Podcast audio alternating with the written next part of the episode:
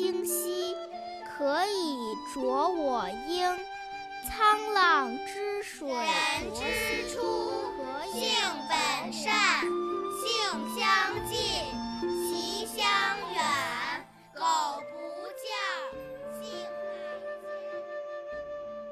乃迁国学小天地首先我们来复习一下上次学过的三字经的段落。唐刘晏，方七岁，举神童，作正字。彼虽幼，身已仕，而幼学，勉而志，有为者亦若是。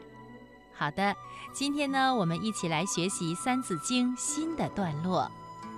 犬守夜，鸡司晨，苟不学，何为人？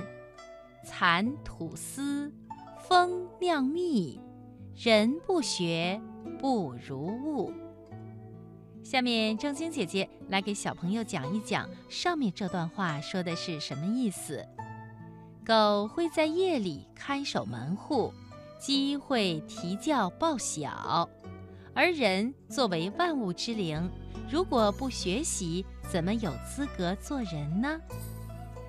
蚕能吐丝，工人们纺线织布；蜜蜂会采蜜，供人食用。人如果不学习，荒废了学业，就连小小的动物都不如了。听广播的小朋友，你听明白了吗？接下来我再来读一遍。犬守夜，鸡司晨，苟不学，何为人？蚕吐丝，蜂酿蜜，人不学，不如物。